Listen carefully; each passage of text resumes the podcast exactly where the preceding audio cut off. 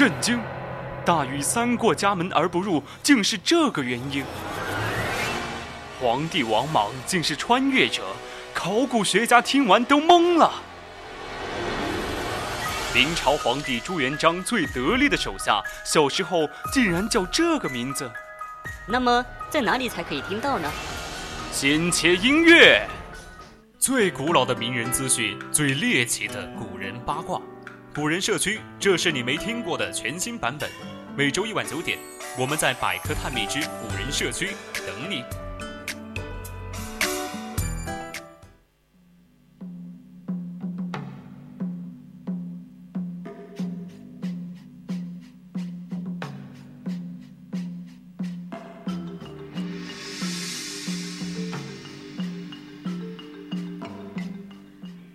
青春调频与您共享，这里是 VOC 广播电台百科探秘之古人社区。我们呢将与你分享最古老的名人趣事、最猎奇的古人八卦。我是主播赵新明。今天的主题是历史上第一个舌战群儒的牛人。欢迎大家来到我们的 QQ 听友私群二七五幺三幺二九八，与我们一起讨论，或者到我们的荔枝还有蜻蜓直播平台与主播进行互动。当然，你如果觉得我们的节目很有意思，你也可以关注我们的官方微信，搜索“青春调频”，关注即可；或者到微博 @VOC 广播电台，我们会时刻关注您的消息。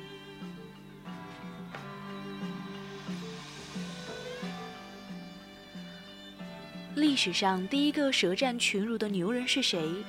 提起舌战群儒来，人们都会想到公元前二百零八年。赤壁之战前夕，诸葛亮在东吴一带纵横捭阖、游刃有余的精彩辩论。《三国演义》第四十三回写了诸葛亮只身随鲁肃过江，游说东吴群臣，时值刘备新败，退守夏口，曹操大军压境，东吴上下主将之风日盛。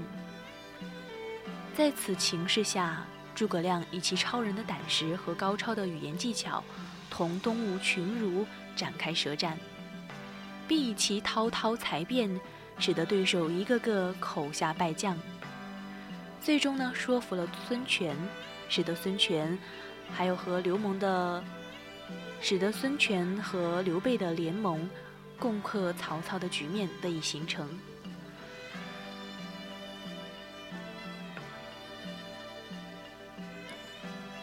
其实，早在二百八十九年前的西汉昭帝开始，就已经上演过一世非常精彩的舌战群儒的故事。故事的主人公桑弘羊以其三寸不烂之舌力挫群儒，成为历史上第一个舌战群儒的牛人。桑弘羊是洛阳有名的大富豪桑家的公子，而桑家呢是洛阳的首富。桑弘羊是一个极富传奇色彩的人物。少年时代，他就用心计而不用筹码进行运算。那个的时候的筹码，不是说我们现在赌博用的筹码，而是进行算术的一个筹码。他十三岁的时候就担任了侍中，开始在汉武帝身边侍御。三十三岁的时候，与东郭咸阳、孔景三人严厉西秋毫。对经济的分析十分深刻，从而得到了汉武帝的信任。到了公元前一百一十五年，孔生呢成为了大农令，桑弘羊接替他担任大农丞，掌管会计事务。元丰元年，桑弘羊搜立都尉，就是这个官职呢，同时兼任了大农令，掌管全国的租税。财政。汉武帝末年担任了御史大夫，但是仍然是监管财政的，一直到了汉昭帝元凤元年被杀为止。桑弘羊一生从政有六十年，早年在宫中担任侍中的时候，就对汉武帝的经济政策决策有影响，后来直接掌管了财政大权，长达三十年。在西汉社会经济中具有特殊的重要地位。汉武帝经济改革的绝大部分措施都是由桑弘羊提出，并且呢具体去实施的。他用商人一样的经济头脑，推行了盐铁官营、酒类专卖，开创了均输平准，统一了货币体系，改革了财政机构，解决了汉王朝所面临的财政危机。《史记》和《汉书》虽然都因为桑弘羊的商人出身没有给他立传，但是呢，都不得不承认他为国兴大利，达到了民不富而天下用饶的理想境界。西汉王朝在汉武帝时候达到了鼎盛，创造了我国封建社会的第一个高峰，这都离不开桑弘羊改善政府财政的功劳。汉武帝能够成为一代文治武功。也离不开桑弘羊组织的雄厚财政的支持。郭沫若这样评价说：“两千多年前的桑弘羊就有这样的魄力，成为一个伟大的财政家，应该说是值得惊异的。”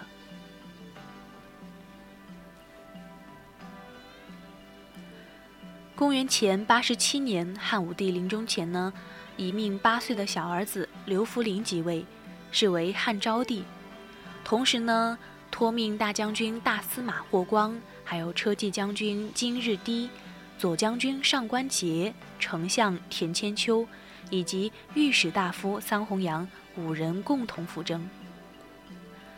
五个人当中，金日低早死，田千秋呢为人圆滑中庸，遇事不表态，而桑弘羊和上官桀一起反对霍光独揽大权。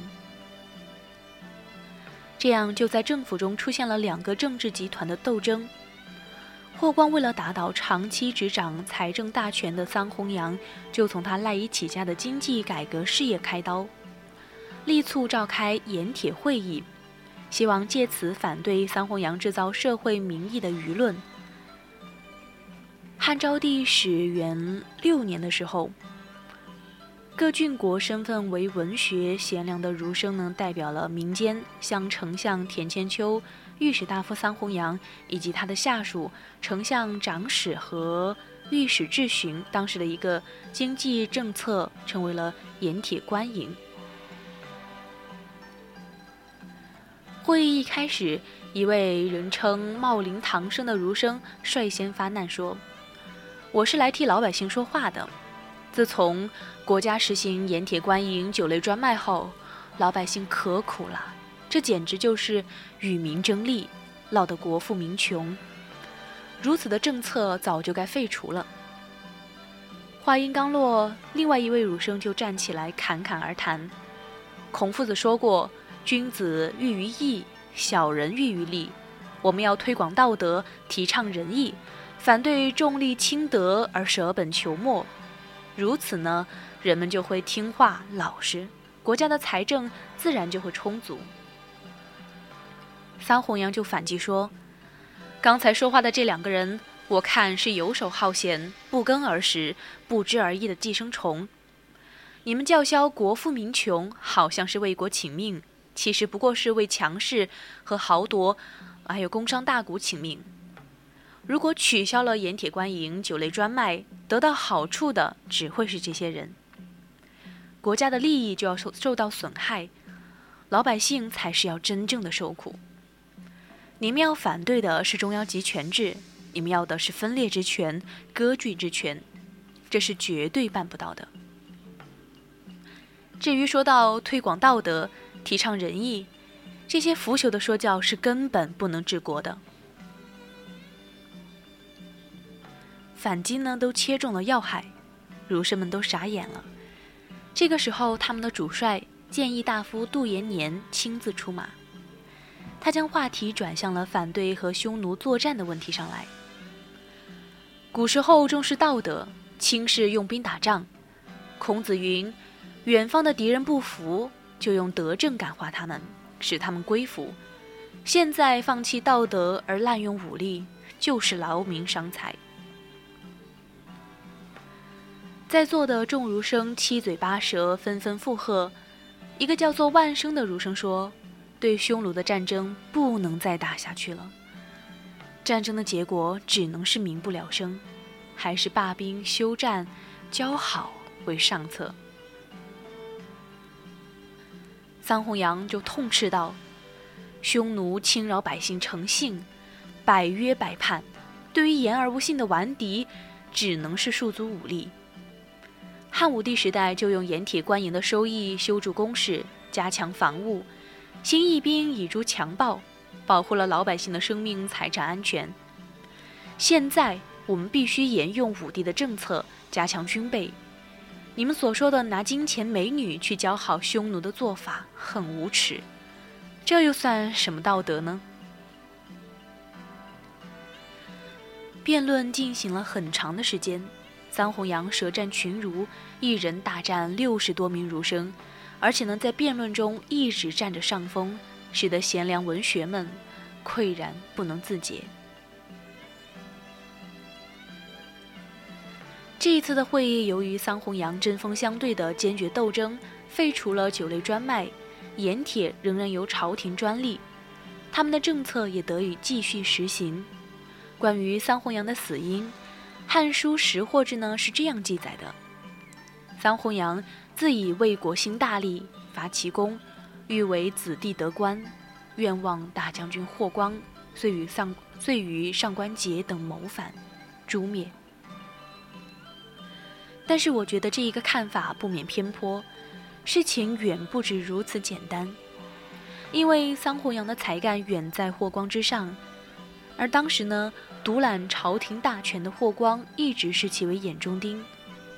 精明能干的桑弘羊一死，就只剩下了老迈的丞相田千秋，而田千秋万事只求自保，因而朝廷再也没有人能挑战大司马霍光的权力。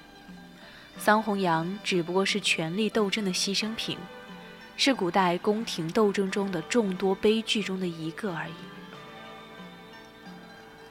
好了，今天的古人社区到这里就结束了，敬请锁定青春调频，我是主播赵新明，接下来是文物客栈。